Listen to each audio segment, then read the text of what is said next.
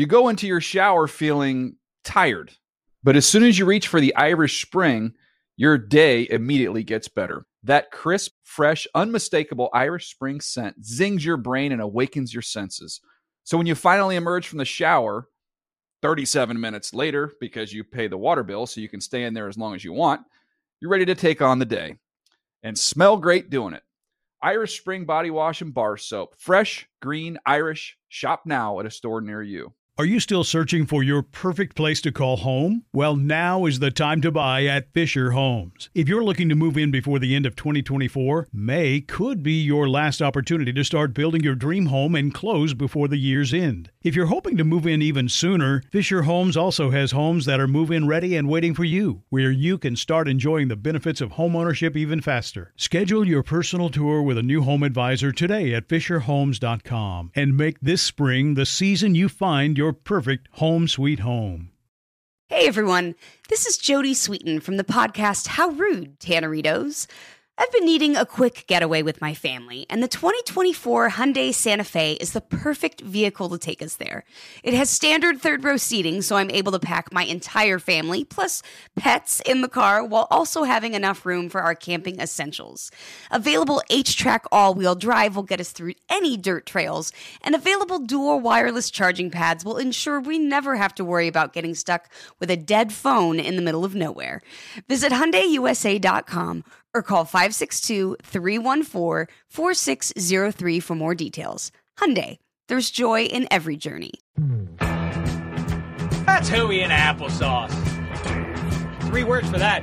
Ooh, la, and la. When I'm wrong, I say I'm wrong. Ah, it's gangbusters. Damn a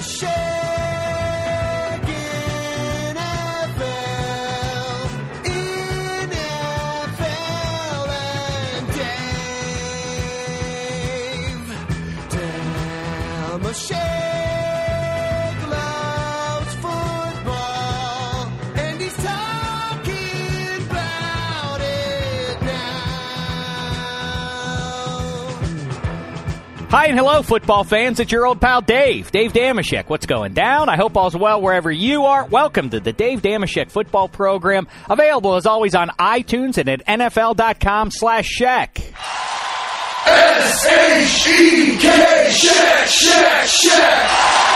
The fake cheers remind me to give a sincere thanks to the fan out there who takes the time to download the Dave Dameshek football program. As we reach 5 million downloads in just a little bit here, we're going to be talking with Hall of Fame Pittsburgh Steelers cornerback, arguably the best ever play the position, Rod Woodson. And also, it will be our Red Challenge flag segment. We do it each week. Our heroes, Elliot Harrison and Handsome Hank go head to head, picking all the games. So a, a good slate of games coming up on week 12 for you. We'll hear who they think are going to. They're coming off, by the way, Black Tie. I don't know if you realize they went 5 and 0 with their mutual picks. They agreed on five of them, and all five of those were correct. So that'll be interesting to see how that goes. Meantime, though, what a treat we have uh, coming up for you right now to ring in this auspicious uh, episode of the show. He is nothing less than the reigning king of Seattle. He has his Seahawks in the number one spot right now as we await the start of the NFC playoffs. Big one coming up with the Saints when they come off of their bye. He comes to us from Xbox, from Microsoft's Xbox One. It's Russell Wilson, everybody. How are you, Russell? I can't complain. I'm down here in LA and talking about Xbox One and talking about the Seattle Seahawks and and uh, how Xbox One is changing the game. Well, tell me about that. Why don't you? Well, I mean, basically Xbox One and the NFL they've teamed up and uh, what it's doing is it allows you to do whatever you want. It's an all-in-one package basically. So, you know, if I want to be playing Madden right now and, and I'm watching the game on the big screen and I can do that all at once.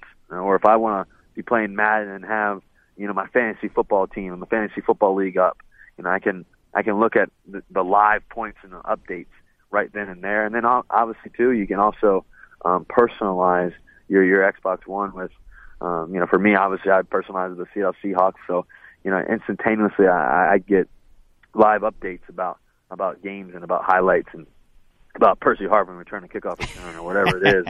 and so uh, you know it's exciting, and then also um, other added benefits too as well. You know, for you know for me, you know Skype is really important because I can Skype with my niece who uh, who's a year and a half, uh, who lives in Chicago, so I can talk to her on the Hmm. big screen TV or um, you know, and so there's so many different things that you can do. You can obviously watch live TV, so that way the ladies don't get mad too when you're you know in the man cave all day. They can watch their live TV, and we can still get our updates on fantasy football. So it all works out in the end. Well, it sounds good because I'm I, I only have football consuming about 21 hours of my life. This sounds like I can go the full 24 now with this. Full 24, Perfect, plus perfect. a little bit more. All right, well, listen, that must be a fun break for you. What's your favorite subject to discuss? Is it your height or is it the Hail Mary against the Packers last year?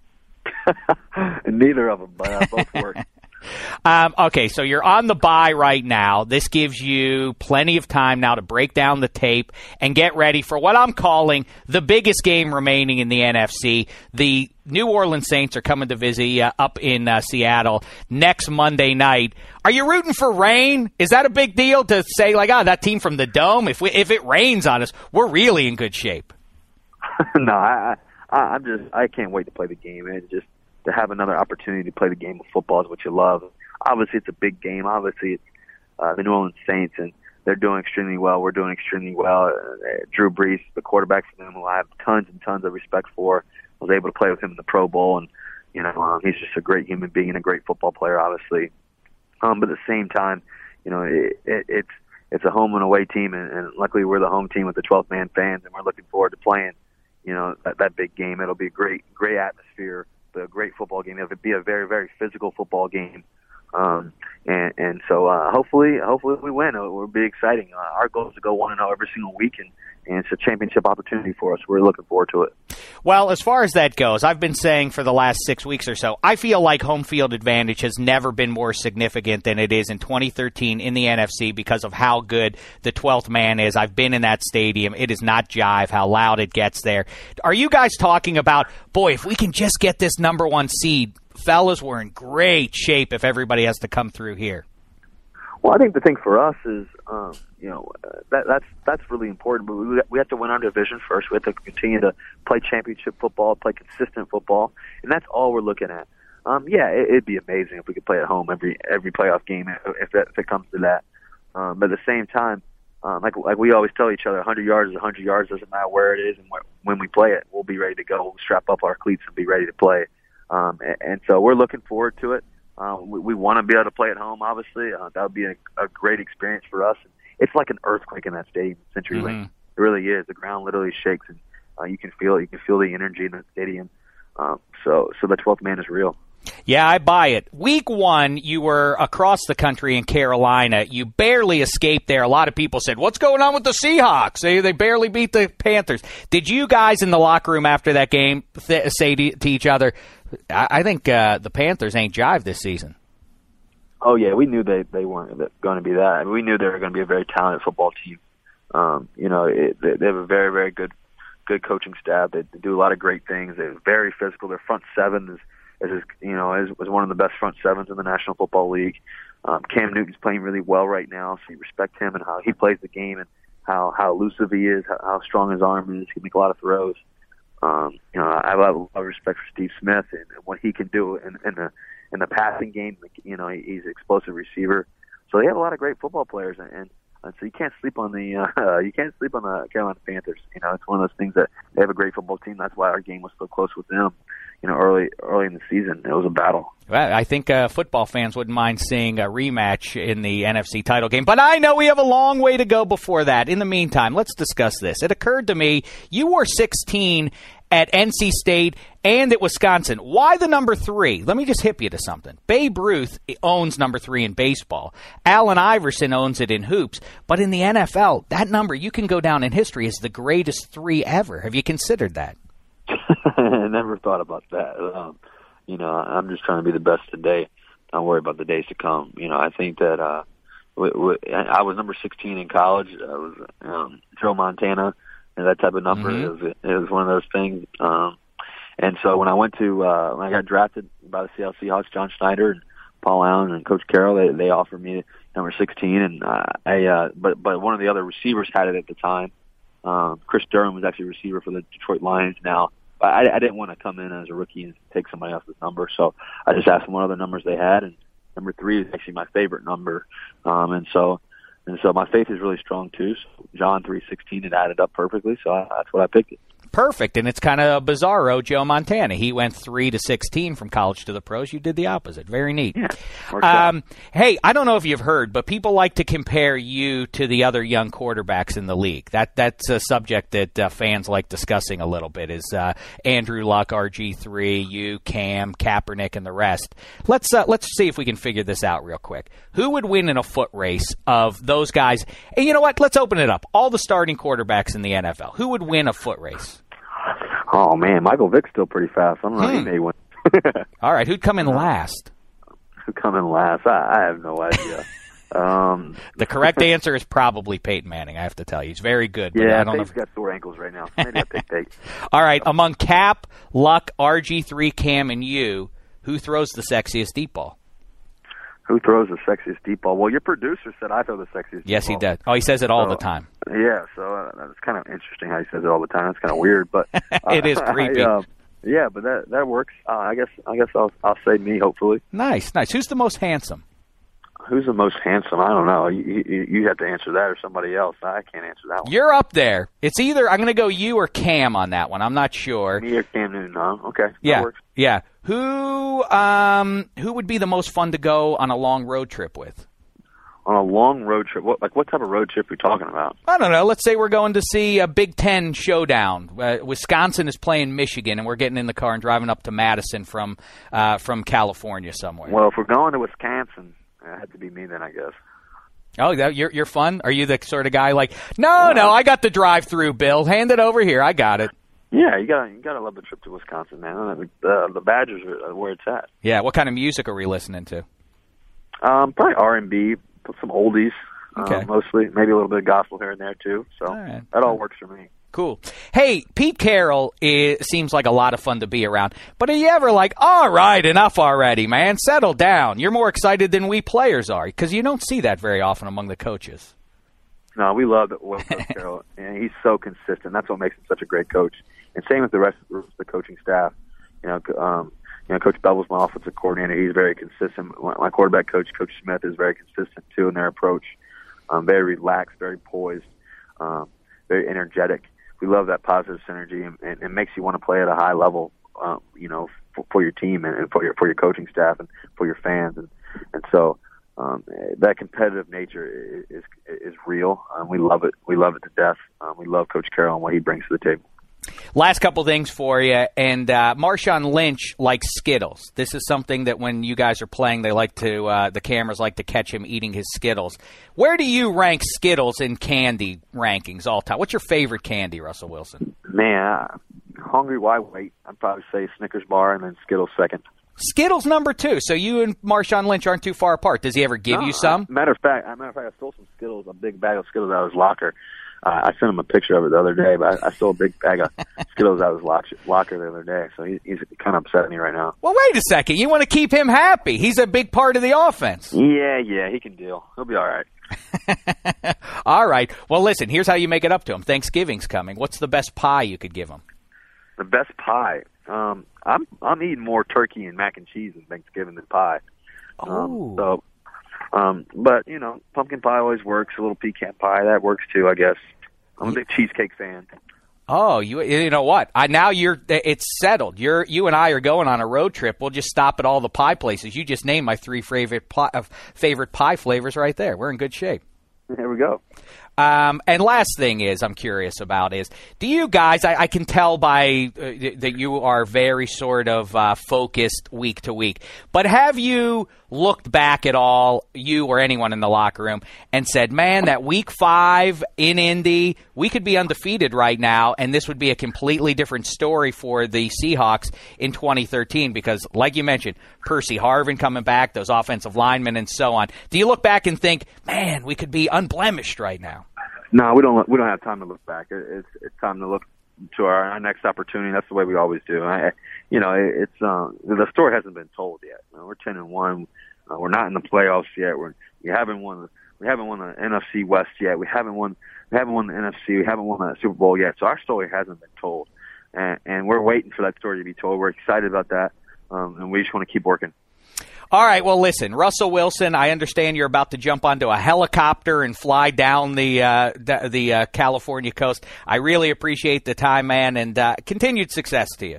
Thank you guys so much. Go go go Hawks, and make sure you get your Xbox One. See you soon. All right, and I'll pick you up for that Michigan Wisconsin game next fall. We'll figure out the schedule for it. Sounds sounds good. Go All right, Hawks. man. There he goes. Number three, Russell Wilson. Dave, da da da da da don't don't Dave. Ah, nice fella, nice fella. Black tie. How do you feel? That's pretty good stuff. I feel like he called me out, but uh, you know, I'm I'm gonna ride for the sexy deep ball. Is you know, it's, He a, it's a thing. I can't I can't let had, it down now. He had to cut it off because he's calling the authorities. He wants a restraining order against you, ASAMP. He doesn't seem as flattered by the, the what you intend to he be a will uh, he will he will appreciate it once his career is over. what did done. he say about you? You're weird. No, he just said he thinks it's a little bit weird that I Well, like. then yeah, he said it's weird. I'm a Right. fan of the aerial display. I can't help it. I did like the way we went through all the quarterbacks of his little class and the class before. I think we figured it all out. All right, listen. Coming up in just a little bit here, Black Tie assures me we have uh, Rod Woodson coming in here. That's going to be grand. We'll do our second go round of Hall or Nothing. It's a segment where I ask Rod Woodson, who already has a gold jacket, about the candidacy of some other players who are still in the league or maybe just retired. Last time he said Jerome Bettis doesn't belong, and he's gotten a lot of heat over that. We'll check in with him about that and maybe the Roethlisberger story and some other uh, candidates maybe even the ones who work here. Meantime, let's say hello to the guy who writes the power rankings on NFL.com. He gives you his weekly picks, and he appears on this show every week, of course, for the Red Challenge flag segment. It's Elliot Harrison. What's the poop, fella? What's up, man? How's it going? Well, I'm doing well. Just uh, just kibitz with Russell Wilson, who was, you know, as promised, delightful. I'm excited about uh, the Hall of Fame. You know, they just cut down uh, to the 25 semifinalists. We're having a special Wednesday night tonight on, uh, depending on when you're listening to this podcast, obviously on the network. But uh, some really, really good names, and there's some super, super tough, tough calls. All right, cool. We'll get we'll uh, we'll see what Rod Woodson thinks about a couple of those names. Also, all the way from across the Atlantic Ocean, he grew up in England, but his heart has always belonged to the National Football League. It's handsome Hank. He's handsome Hank from England, handsome from England. He's handsome Hank from England, handsome from England. He's handsome Hank from England, handsome from England. His name is Handsome Hank. He's handsome Hank. He's handsome Hank. He's handsome Hank.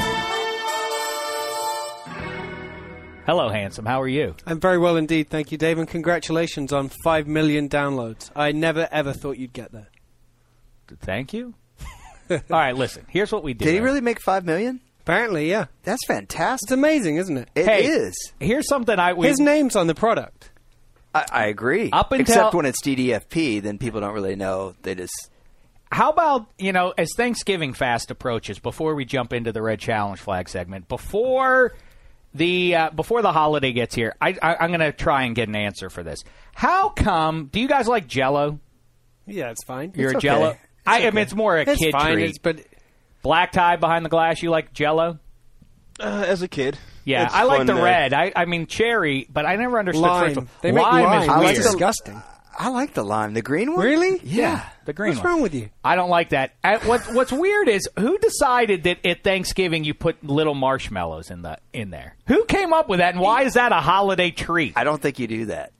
What do you I mean you don't? I don't think I don't you, do you do that. I think just go with an extra deviled egg. What? Yeah, I'm still I because you know I'm, I've been here. This will be my third Thanksgiving in in um, your your great country. I still haven't really. I mean, like the turkey, I get, but I, I still haven't really got my head around. There's like a hornucopia or something like that, and there's there's Cornucopia. there's, there's marshmallows everywhere. I mean, how what what did it? Why all that food? Like, so you're talking about that specifically? we were celebrating Why- getting away from the likes I of you. I get that. I'm, it's, it was- I, I, I welcome your celebration, and I love the fact you sprinkle some football in there. What I'm asking is, all the stuff that lands on the table that day. Why would It you was put, like, why those things? Uh, because hey, what do you got? any- you- oh, I've got a pumpkin pie. Great, put it on the table. No, what that's have not you got? why. A hornucopia. Great. You do know what they throw on the table? Everything that isn't hot tea and fish and chips. Well, that's those are the only things because those are the only things people can eat over in your part of the world. Good point. And and uh, stuffed intestines. tough Oh, beast in shh, intestines. Don't. You're making my mouth water. What is the Thanksgiving must though? Is it is it stuffing? Is it Turkey. cranberry? Besides turkey though, I'm talking about the side Stuffing is the is the only salad, thing. or is that is that Texas? Well, no, well, stuffing is a significant uh, side dish for sure. That's another. I another. actually like stale bread. Let me. the other Neil's one back. is. Let me tell you something.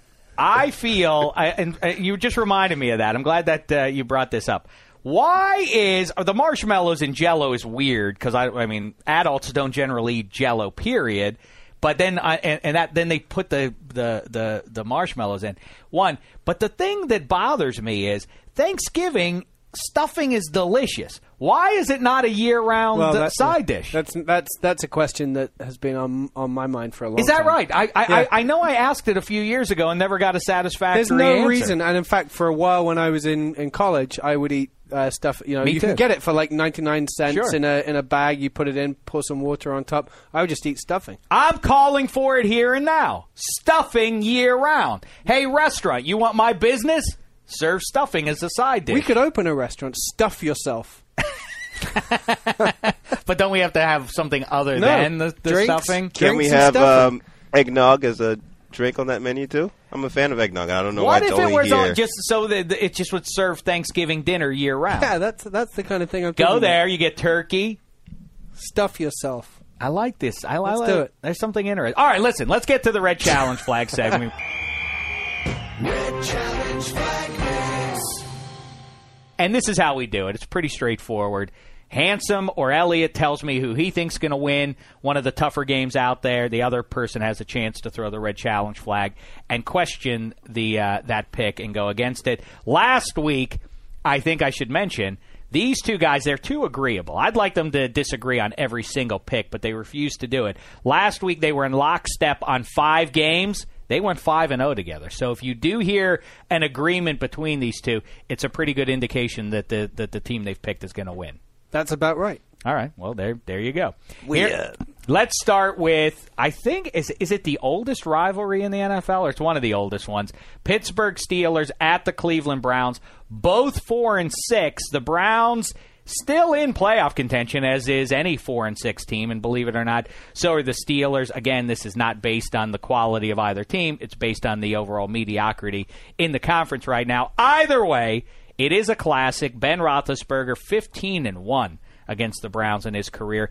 Elliot Harrison, who's going to win this thing? I like the road team on this. Uh, Jason Campbell did not play la- well last week for the Cleveland Browns, and look, after a while, people are going to catch up to Chris Ogbonnaya and Willis McGahee carrying the load in your Oh. rushing attack. I like Pittsburgh on the road. They smell the wild card. Handsome, how I think you? I could catch Willis McGahee at this stage of his career, but actually, I'm going to have to um, toss a red challenge flag out. Look out. Love it. I'm picking the Cleveland Browns to win this one. They they keep playing teams tough, and you you saw the first half of their game against the Bengals. They they jumped out to a lead. I think they're going to beat the Pittsburgh Steelers in Cleveland this week. You know that's one game that the Browns, even if, and I, I tend tend to agree that while they are mathematically in the playoff hunt, this is not a team that's going to the playoffs. I think that this is the game they're getting up for. It's very interesting. The Browns, if nothing else, have a superior defense to Pittsburgh's this Yes. year. Of course, the uh, the great equalizer, the thing that the Browns probably don't have an answer to, once again, is Ben Roethlisberger. I, I say about Roethlisberger. I, th- I say he's the difference in the game. I think the Steelers by a whisker, but that uh, that Browns defense is mighty. Next game, an AFC West showdown, intriguing. Another four and six team here. San Diego, Elliot Harrison. I don't know if he still has him in the playoffs, but they're on the road going to KC off their loss to Denver, of course. Handsome Hank, I start with you here. I have picked the uh, Kansas City Chiefs to Hmm. win this game. All right, Elliot, how say you? Yeah, you know, in honor of Chiefs red, I'm going to keep that red flag in my pocket. I'm, I'm not sticking with the Chargers, man. I'm not at Arrowhead. I like San Diego to beat Kansas City in San Diego. I don't like them to win at Arrowhead. I'm I'm with you on picking the Chiefs, but may, I mainly do it because the Chargers feel like they've at least recently regressed a bit. They were looking very good, Phil Rivers and and, and so on. But the Chiefs have a, they're in a weird spot here. Obviously, they're the, the classic uh, hammock game in between these two Broncos showdowns here, and they're coming off a tough one, and now looking forward, can we still get the number one seed in the conference and all that kind of stuff? And now all of a sudden you have a good team rolling in here. Not a not a great Chargers team, but a good team. It's it's intriguing what's going to go down there. Their season would be totally different. The Chargers, if they had pulled out the Redskins and Dolphins games, they keep losing Yep. these close, close games, and you know, it's and you leave out the Week One game against the Charge against the, the Texans. uh, you know, you could be looking at a seven and three team here. Uh, I like the way the Chargers match up with the Chiefs. By the way, who, is anyone tired of hearing about how great Alex Smith has been for Kansas City? He's been strictly average. All he does is he doesn't turn the ball over, and he runs well. What Wait else does a he second, do? hold on. So that uh, and this is a nine and one team. Yes, it's a nine and one team. And You everyone, understand that when you have a, but their defense is dominant, It and dominant. therefore That's they're I- taking the that's air. what out I mean. But That's- I mean, but that, but that, but they all. uh, It's it's like we've talked about many times the notion of complementary. Uh, you know, the the the the three spot. I mean, the the the three teams complementing one another. They you know the they're going to take the air out of the ball if the defense is dominating. There's not a compulsion to to Certainly. to slap a bunch of touchdowns on the board. Certainly. So if a quarterback had been that kind of player at one time and he was asked to rein it in because of that, that's one thing. But Alex Smith has never, ever, ever proven to be a productive guy that could throw for 300 every game. He's Wow. never But, shown but the on, ability but to on do a that. team like I mean, then the 49ers team wasn't so different to this one. Great defense, Mm-hmm. offense that had some weapons, but a you know a stronger running game. I, I think that I think this is the perfect. I'm not saying that if you suddenly stuck him on the Jags, the Jags are going to be six wins better. But you know, you find a quarterback for your position, and he fits the puzzle there right pretty well. And what's more, I know Jamaal Charles is a nice pass catcher, but their number one guy is Dwayne Bowe, who's good, not he's great. awful. Yeah, he's two dimensional. I think I, I tweeted this and I got a little bit of hate mail from Kansas City this weekend. I don't know if a player in the NFL puts in less effort on a on a consistent basis than Dwayne Bowe. There'll be catchable balls that he just cannot. I don't know. That, that game get. against Pittsburgh a couple years ago where he jumped up in the air with his arms by his Right. side was pretty stellar. You remember well, that one? I do, Yeah. and, and and so Dwayne Bowe, and he's uh, again, he's not an elite, you know, top. Uh, ten wide receiver, and he's their really their one and only good pass catcher. yeah, there are So- other guys, Donnie Avery. I mean, yeah, it's it, it's it's not good what he has, uh, what Alex Smith uh, has to throw to. All right, so so that's that with the Chiefs. Next up, a, a, a, an interesting one, but an ugly visual matchup uh, from a uniform perspective. Too much turquoise and shades therein. Carolina Panthers traveling to Miami. Dolphins coming off of a victory. Eh, how say you? Oh boy, this game is tough. Uh, I, I'm taking Carolina in this. I don't like the fact that it's a road game. I thought the Dolphins were impressive last week. I just don't trust that Tannehill has the pocket presence to get anything done against that Carolina defense. I just don't think it's going to take Carolina more than about 20 points to win this game, and I think Carolina can get those 20 points. Handsome. Yeah, I'm gonna have to keep it in my pants on this one, Dave. Um, I think. Um, Please you know, do. You, I will. Um, Make I that think, a you know, general rule. the uh, the Dolphins' offensive line played almost its best game of the season, despite the fact they're pretty much down to the second string ac- across the board there last week when they played San Diego. But this is a very different challenge playing again. You know that San Diego defensive front is pretty well beaten up. Uh, so they were playing a few second strings there, you know, against against this Panthers defense. I think they're going to have a hard time protecting Tannehill. All right, this one is the Ed Reed slash Rex Ryan Bowl. You have Rex, formerly of the Ravens, and Ed Reed, formerly of the Ravens, playing in Baltimore against the Ravens. Handsome. Who you got in this one? I have picked the Baltimore Ravens to win this game. I think that the Jets aren't very good. All of a sudden, it, it, I'll tell you, I uh, uh, a uh, bandwagon has never cleared out as quickly as the one for Geno Smith. I was. I, I can tell you, I was not a- at any point planning on getting on that Boy, bandwagon. people were so excited about Geno Smith, and he stinks it up, and all of a sudden, people have declared the Jets are doomed. They- boy, they well, they can't win games with that Uh, you know guy. what? I am excited about Geno Smith because if you think about it from a Dolphins fan perspective, the Jets have got to stick with him for at least one, maybe two more years. They've got to try and make this work, and it's not going to work. I'm going to keep mine in my pants on this too. I, I think Baltimore wins that game at home. But you know, Joe Flacco's been no great shakes either. He's 26th in the league in completion percentage. Dreadful. I mean, again, he's another guy who doesn't, outside of Torrey Smith, have a lot to throw to. All right, we have the Colts and Cardinals, Cowboys and Giants, Broncos, Patriots. Which should we go with? We got to do the big game. We'd be uh, remiss. To You're skip right. Broncos, Colts Cardinals Patriots. is definitely. Well, you know uh, what? That's a game I'm interested in, but Yeah, we're not, I- I we don't have time well. to talk to it according to our Because producer. Rod Woodson's coming up here. So, EH, I'll start with you. Broncos, Patriots. How say you? Broncos Patriots. I like Denver on the road. Uh, you know, New England's had a lot of injuries uh, defensively. I think they'll keep it close. I do, but they're going to have a hard time running on Denver.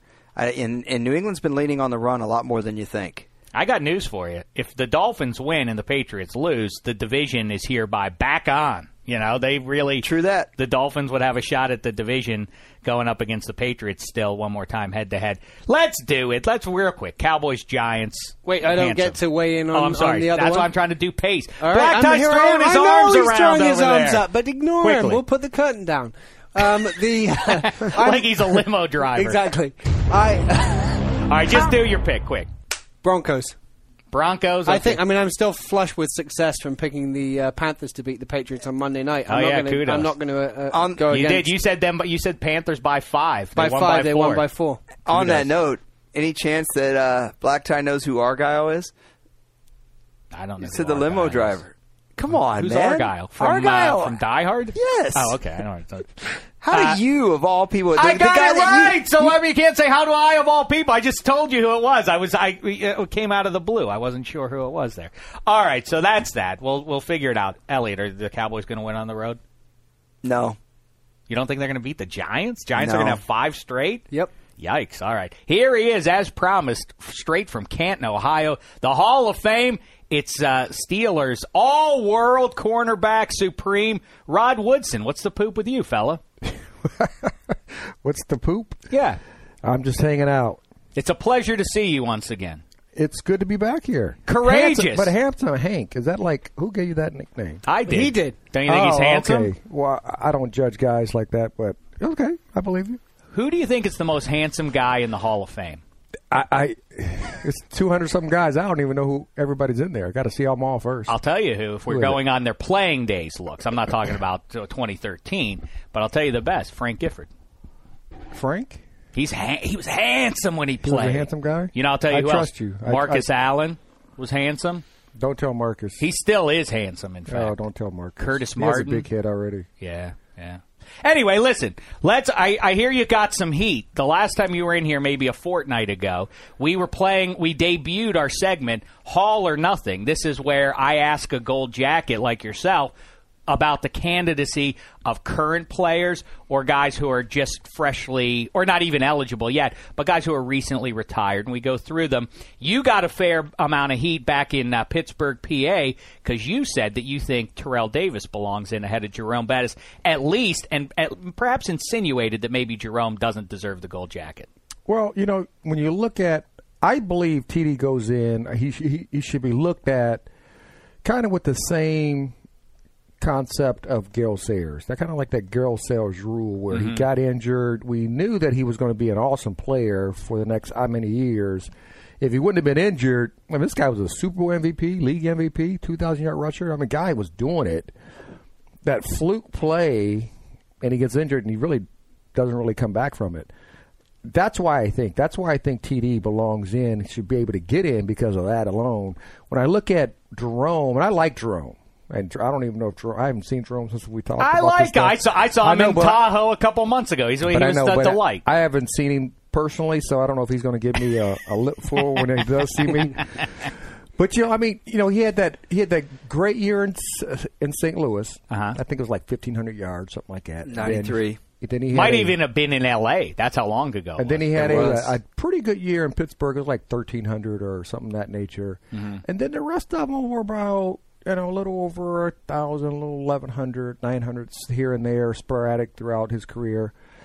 You know, I just it's it's a tough one. I mean, I I just I, I look at TD, and when I looked at him when he was at his best, he was the best running back in the National Football. Well, like Elliot Harrison said the last time we had this conversation, I thought it was a, a, a, keen point he made that at the time, look at the running backs that were in the NFL, and Terrell Davis was still the best. And this was at a time when you had Emmitt Smith and Barry Sanders and so on. And at, for a, a few years, like you say, uh, TD was the best of them all. So that's that's the measure. He's number one in the game among uh, you know titans of at the running back position.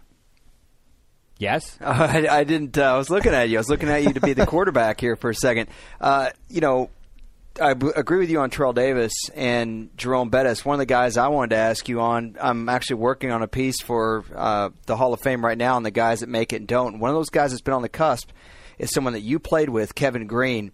For some oh, reason, yeah, he's been overlooked. 160 sacks, and and the thing about it with Greene, Rod, is what made you great is that in your 30s you were still able to play. Kevin Greene had 97 and a half sacks in his 30s. I, I, it's amazing to me that nobody considers him a Hall of Famer. I do, uh, and I think I can't remember what year it was. Uh, I was talking about the Hall of Fame, and I overlooked Kevin Greene, And that was my mistake. It was a couple years ago.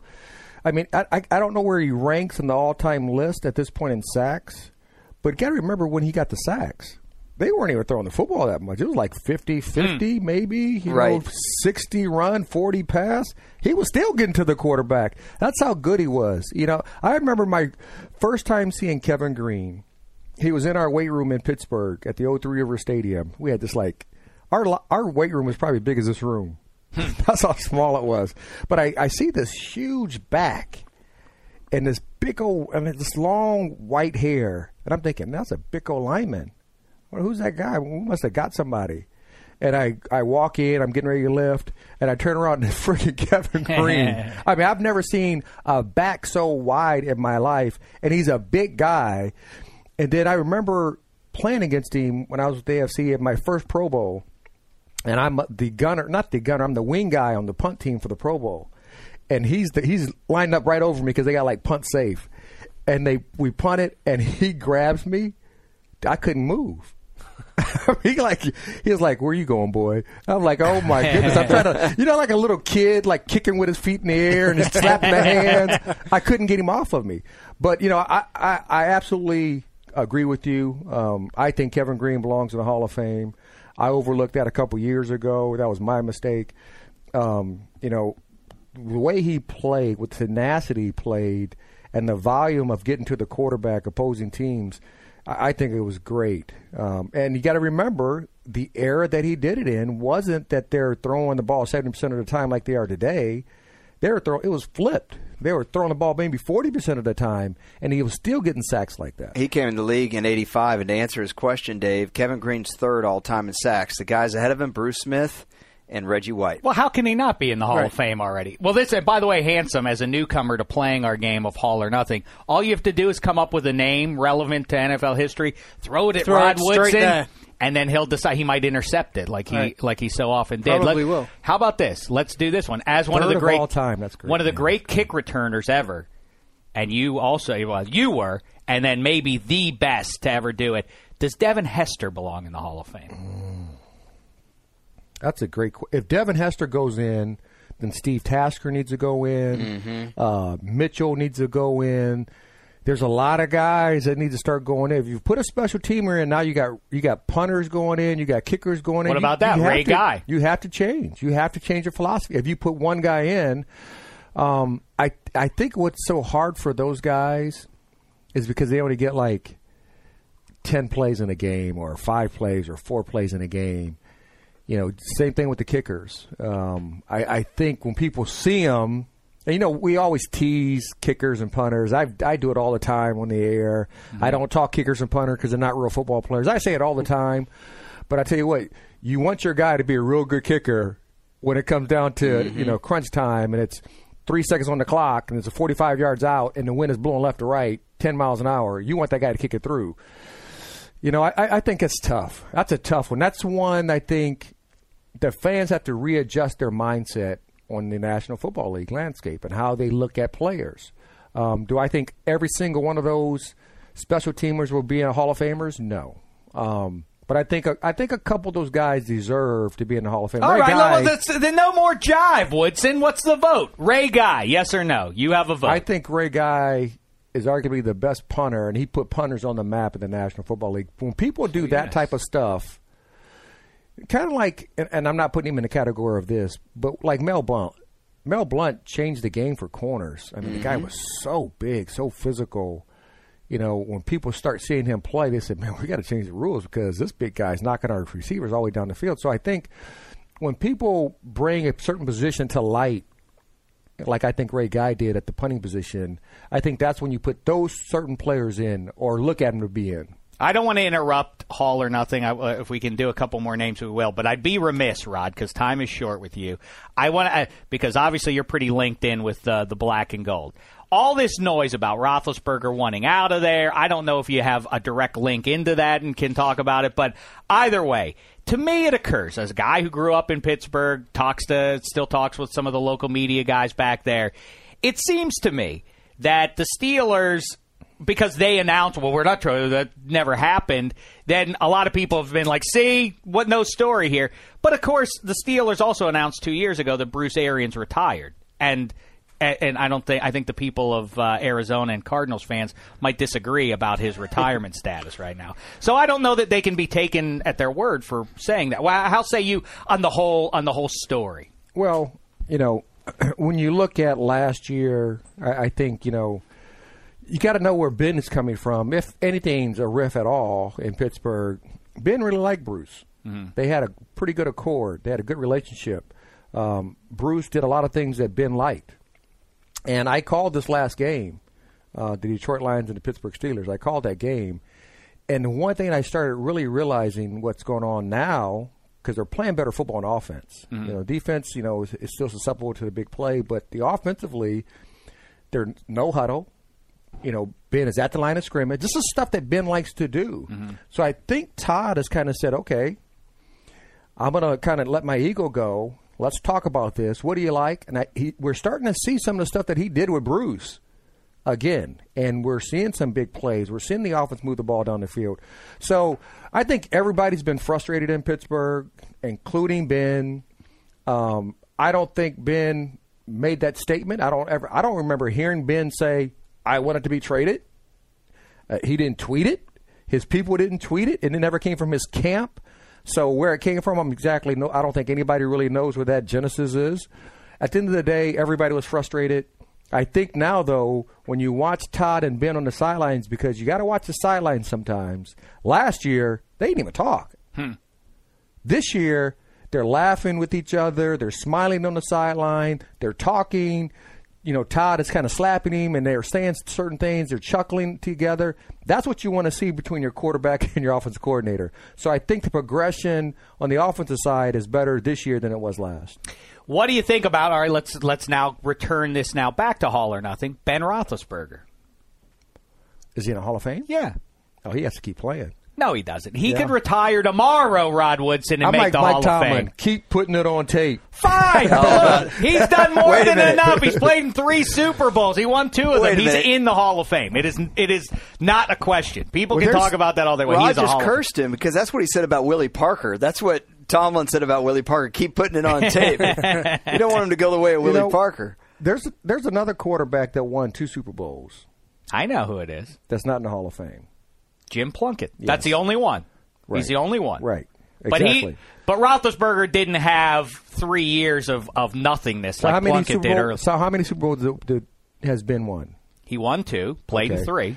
Right. But the first one, let's be honest. Don't Yeah. don't don't you do one- this to me. Don't you do this to me, first Woodson. one, they won in spite of Ben. Ben didn't. Ah, the yes. best pass in the game was was Antwaan Randle El. was Antwaan Randle El Yeah. to Hines Ward. That was the best agree. pass of the whole game. But you know what, Woodson? I, you know what? Shame the devil. I can't believe I have to tell you this. They wouldn't have gotten to that like Super Bowl. Let, let me tell Yeah. that. You know, be still my heart. That's the greatest compliment I'll ever receive. To, to say I sound like Cope. Now listen.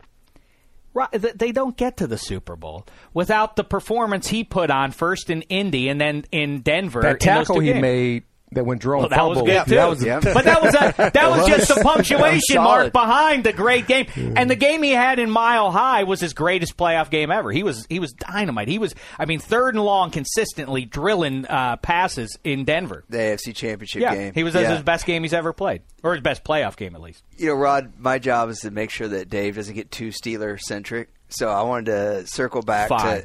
to circle back to something you said about Uh, because I thought it was a really interesting way to look at it. Did the guy bring something out to light? And when you brought up Ray Guy, Dave, I think that's what we're talking about with Ray Guy. Well, with Steve Tasker, I think he did. And by that definition, Steve Tasker is an absolute Hall of Famer.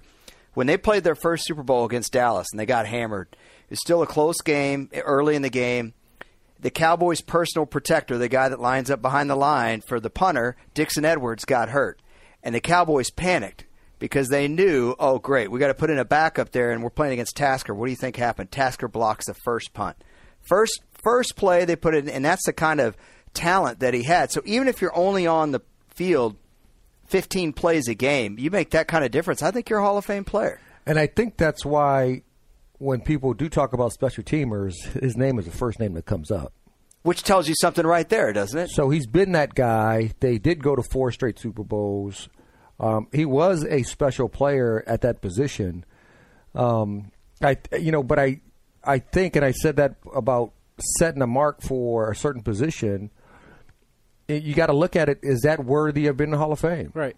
That's that's the question for all these voters because I I'm not don't- I don't get the vote, which I don't even year? like. I don't like the system, but that's a different story. That's another program. It's another podcast. I hear you, and I think I think like Devin Hester to me is more of a Hall of Famer in the sense that Than I Tasker? understand. I it's not, I, I understand it's based on what his responsibilities were, but Devin Hester would change games. How many and games a still year does a guy changes get the to outcome of games. But Steve this is what I- Tasker I is gotcha. capable, but he doesn't swing games So as this, much. let's say this about Devin Hester. So Devin Hester is returning kicks, uh, outstanding kick returner, right? In an era where there's no blue collar workers anymore, you got your starters. You got it. When I came in the league, all your fifth year, six year guys were on special teams. Hmm. Your starters were on special teams. Nowadays, your backups are rookies. You got these a lot of offensive players on special teams who can't tackle. So the special team play has kind of gone down. All these guys can't be good returners. All these guys are returning balls. I mean, look what um, Austin did in St. Louis a couple weeks ago. He catches the ball off the drop. He's like on a two yard line, and he takes it. He wiggles his way down for a touchdown. I'm like, oh my goodness. I mean, to me, I, I think we have to be careful with special teamers in today's era because I think the blue collar workers, I think some of the games, 32 teams, I think the game itself is kind of diluted. I think the talent level is diluted because there's so many teams, and you can't have your best players on the rosters anymore. You know, you, you got to put them under a salary cap. The salary cap hasn't increased. I know we're going in a lot of different No, no, directions, I- I but get I, what you're I just saying. think Mhm. I just think you got to be really careful um, when it comes to. And I'm talking about Devin Hester, and because I think Steve was on both sides of it. He wasn't a really returner. He was just a heck of a player making big plays for you, and he made big catches in some big key games for the Buffalo Bills. Hey, by the way, the guy who brought you in here, uh, thanks to him, at Marcus underscore Smith. Did I get it right there, Marcus? That's my my small uh, my small thanks. Absolutely not. It's Marcus at Marcus Smith underscore at Marcus Smith underscore. What? What kind of Twitter thing is that? At Marcus Smith underscore? There's just an empty underscore at the end of your thing? That's weird. Marcus is one of our producer talents here, or talent producers here. He's uh, And he produced the great Rod Woodson today. did, All he did. you go in just a minute here, Rod. But I got to say one more because they they work here at NFL Network, and I'm interested in your opinion. Darren Sharper, Hall of Famer. Ooh, wow! Now you're going to see him in the hallway. No, I'm not going to see Darren. Let's was say you have Darren, to. Darren couldn't take me if he wanted me. Wow.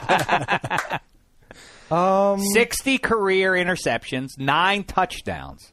That alone says to me, just raw numbers, that's hard to argue against. Yeah, Dick LeBeau had 62, and it took him forever. That's to true. get in. And And he he- played in the air.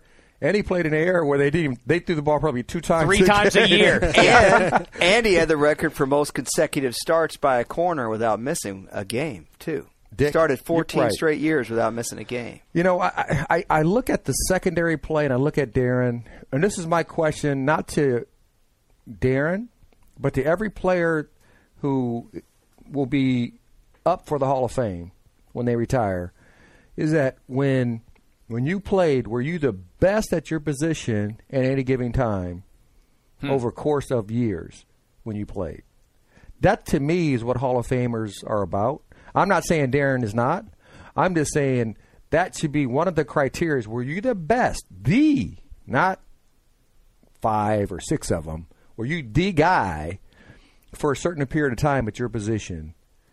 You know, and and you know when, when it comes to Darren, I think Darren made a lot of big plays.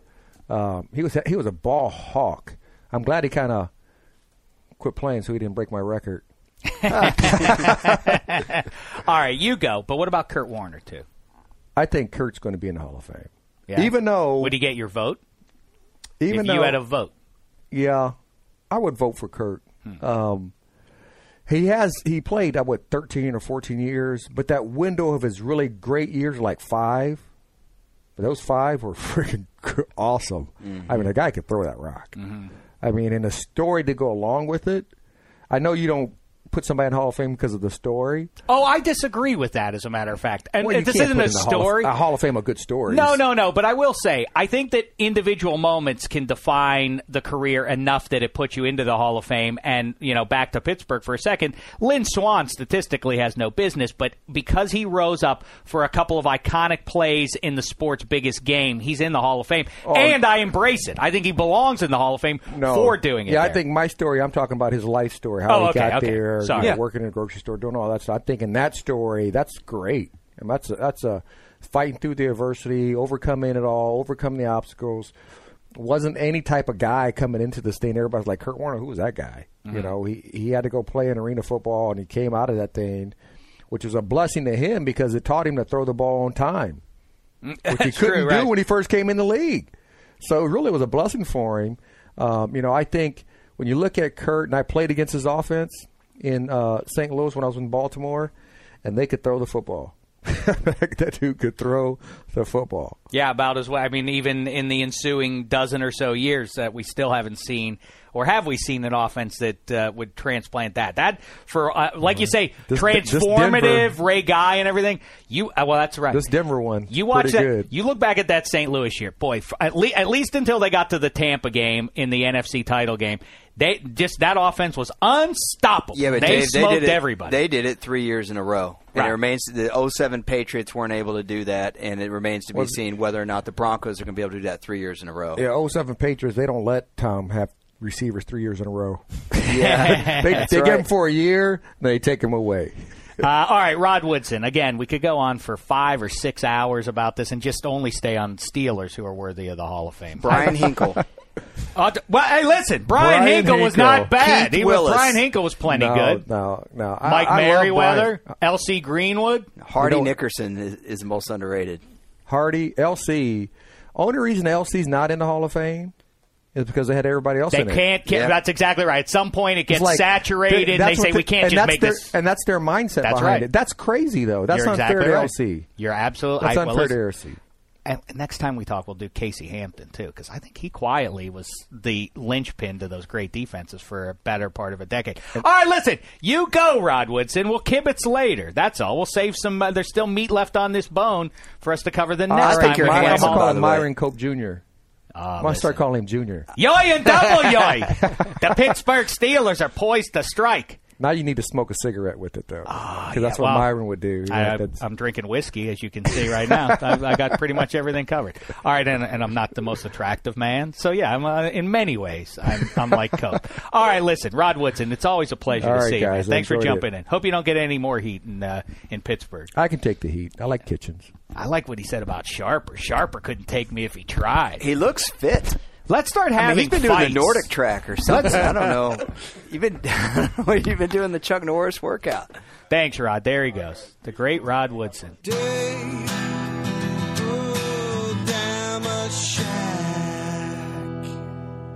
He's delightful. You know what I like? I like when people are delightful, but they also tell the truth. That's what that's what I like in uh, in in the guest uh, when they come through here at uh, at the DDFP. Well, then you, you, you must have loved having Rod Woodson here. That was great fun. Darren Sharper, he doesn't know. What do you think? I think I I would like to see the showdown between him and Sharper, maybe in the huddle, Car- He's each like carrying that. trays of food. Yeah, the commissary. Yeah. Yeah. I heard what you said.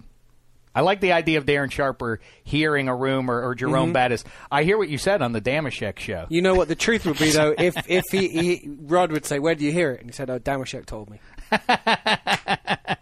I'm causing trouble between uh, Hall Stirring of Fame, up- stirring NFL legends. between NFL legends. I caused them to take a swing at each other. All right, listen, handsome Hank, Elliot Harrison, what a pleasure. Thanks to Rod Woodson. Thanks to thanks to Russell Wilson. Thanks to Adam Rank who couldn't be here. Um, but uh, of course, uh, all those downloads don't happen without him. And of course, the man behind the glass, Black Tie. Shout out to Mark Brady and all the other guys who uh, who helped make us uh, go with this podcast.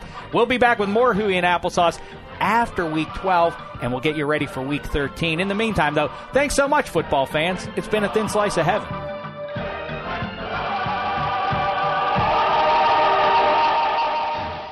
You go into your shower feeling tired, but as soon as you reach for the Irish Spring, your day immediately gets better. That crisp, fresh, unmistakable Irish Spring scent zings your brain and awakens your senses.